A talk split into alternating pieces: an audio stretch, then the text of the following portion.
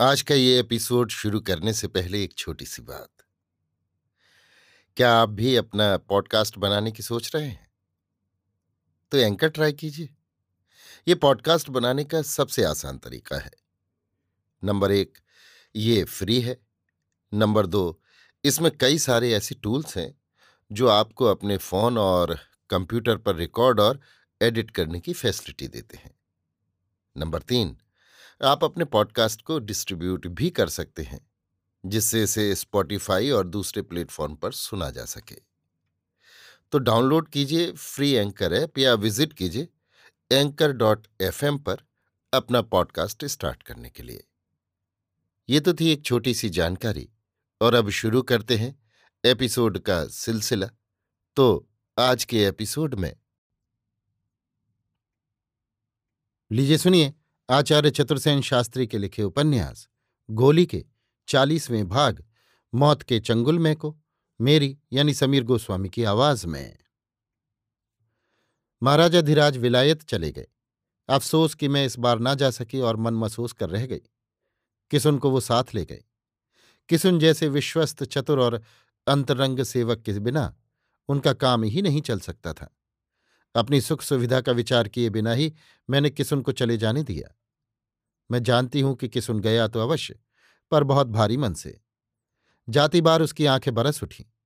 आँखें मेरी भी बरसी, पर हम दोनों ने ही एक दूसरे को आँखों की उस बरसात से अज्ञात रखने की असफल चेष्टा की। मैं बीमार थी, दुर्बल थी, आसन्न प्रसवा थी, मेरे प्राणों पर संकट भी आ सकता था, इसलिए मुझसे अधिक भयभीत किसुन था, पर उसे जाना ही पड़ा। सेवा धर्म ऐसा ही द्रूह होता है। कोटि कोटि जन्म के पाप से मनुष्य को सेवक होकर रहना पड़ता है। फिर हमारे गोले गोली का जीवन? छी छी। किसुन का विछोह तो दुस्सह था ही। उसका चला जाना मेरे लिए एक मुसीबत भी था। पर मुसीबत इस बार अकेले यही नहीं थी। इस बार मुझे केसर से भी बिछुड़ना पड़ा। जो अब तक मेरी परछाई की भांति मेरे साथ रहती थी। मेरी हर कठिनाई में जिसने मुझे उबारा था। मेरी हर मुसीबत में जिसने हिस्सा लिया था। वो केसर जो मुझ अंधी की लकड़ी थी, मेरी जीवन नैया की खेवैया थी। इस बार वो भी मुझसे बिछड़ी। किसुन के जाने के बाद बच्चों की सारी सार संभाल उसी पर आ पड़ी। वो स्वयं भी बहुत कमज़ोर हो गई थी और बीमार थी। अभागिन को यद्यपि अपने बच्चे के साथ माँ के समान व्यवहार करने का अधिकार तो प्राप्त न था, पर मेरा हृदय तो माँ का हृदय था। अतः मैंने केसर के मामले में भी वही किया जो किसुन के मामले में किया था। अपनी सुख सुविधा का तनिक सा विचार किए बिना ही मैंने केसर को बच्चों पर ही लग जाने दिया और मैं उसकी सेवा, सहायता और सानिध्य से वंचित रह गई। ये मेरी दूसरी मुसीबत थी। परंतु अभी तो मैं तीसरी और सबसे बड़ी मुसीबत की चर्चा करूँगी।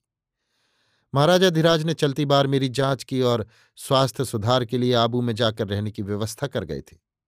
और उस व्यवस्था का भार दे गए थे मेरे पिछले जन्म के वैरी उस पाजी लालजी खवास को, जिससे मैं घृणा करती थी, जिसे मैं पशु समझती थी और जिसे कभी मुँह न लगाती थी। वो भी मुझे एक शत्रु की भांति देखता था। स्त्री समझकर दया भाव रखना या स्त्रियों के प्रति कोमल रहने की सद्भावना उस जानवर में नहीं थी। वो तो स्वभाव से ही स्त्रियों के प्रति निर्दय और निर्मम था। उसका कुत्सित जीवन ही कुछ ऐसा था। उसका स्वभाव भी ऐसा था कि स्त्रियों को सताने में उसे मज़ा आता था। रंग महल में मैं सदा उसकी जड़ काटती थी और वो भी मेरी जड़ काटने में कसर न रखता था। पर अफसोस कि हम दोनों की जड़ें पाताल तक धसी हुई थीं।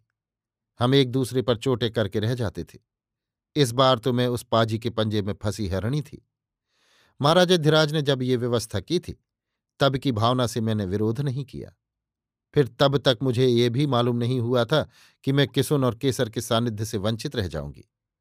परंतु मैं भयभीत भी थी और चिंतित भी।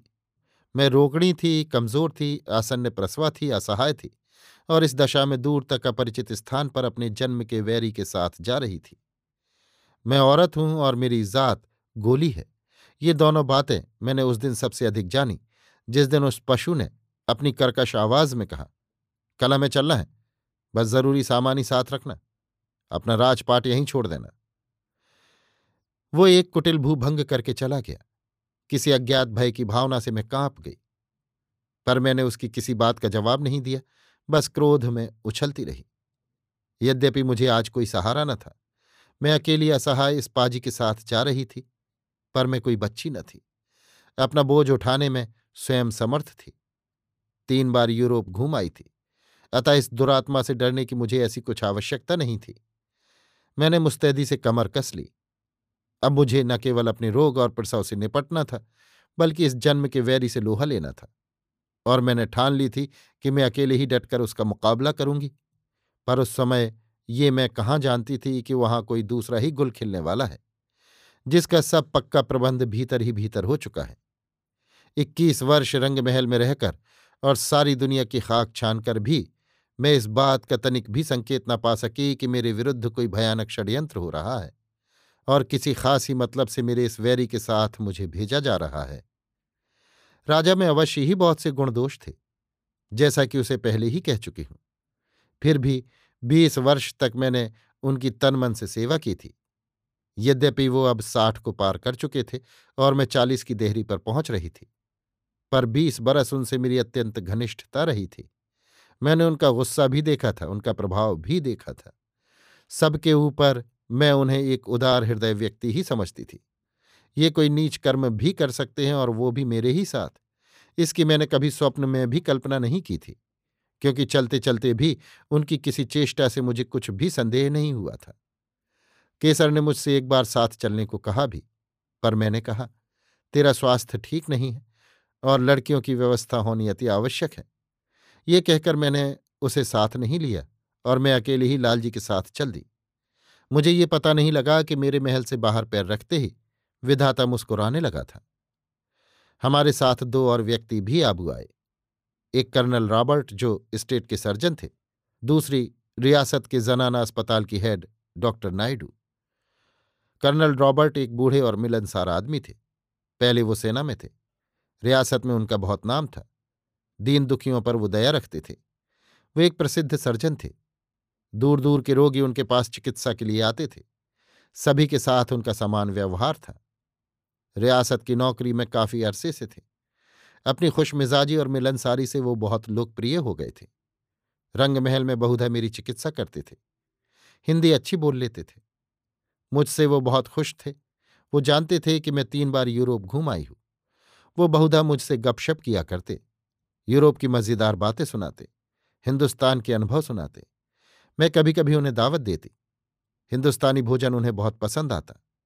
राजस्थान का खास भोजन दाल बाटी और चूरमा वो खूब चाव से खाते थे।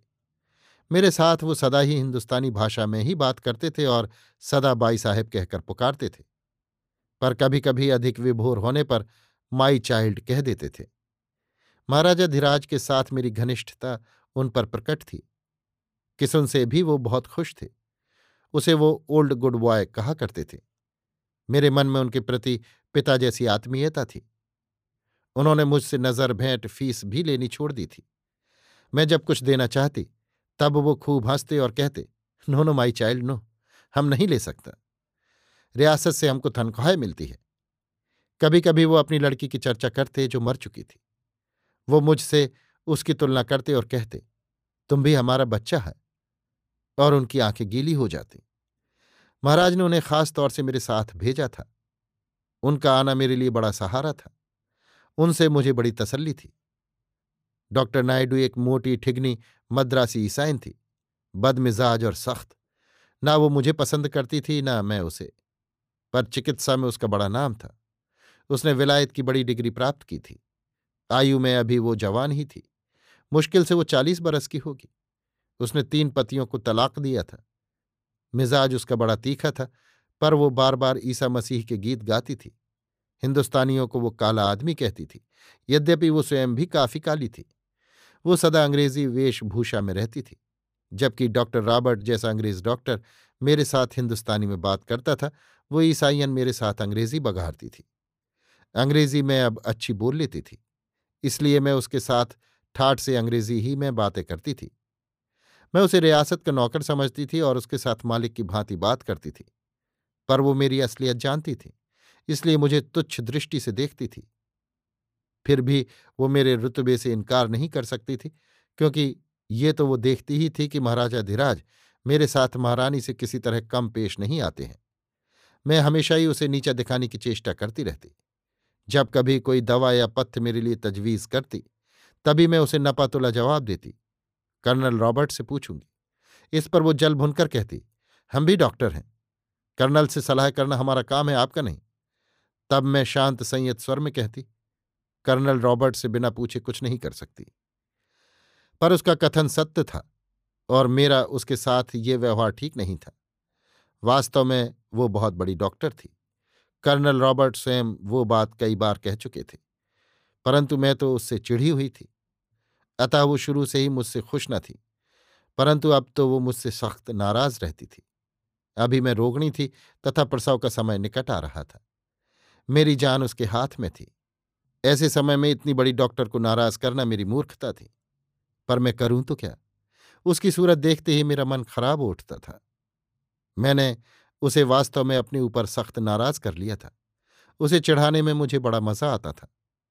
पर मैं स्वीकार करती हूँ कि ये मेरी नादानी थी। इतनी बड़ी डॉक्टर से मुझे ऐसा बेहुदा व्यवहार नहीं करना चाहिए था। कभी कभी मुझे अपने व्यवहार पर ग्लानी भी होती थी। पर मैं कतई नहीं जानती थी कि कुछ और भी गंभीर तथा भयानक बातें हो सकती हैं। आगे चलकर मेरी ये मूढ़ता मेरे लिए कितनी भयानक सिद्ध होगी। अभी आप सुन रहे थे आचार्य चतुर्सेन शास्त्री के लिखे उपन्यास। गोली के चालीसवें भाग मौत के चंगुल में को मेरी यानी समीर गोस्वामी की आवाज़ में।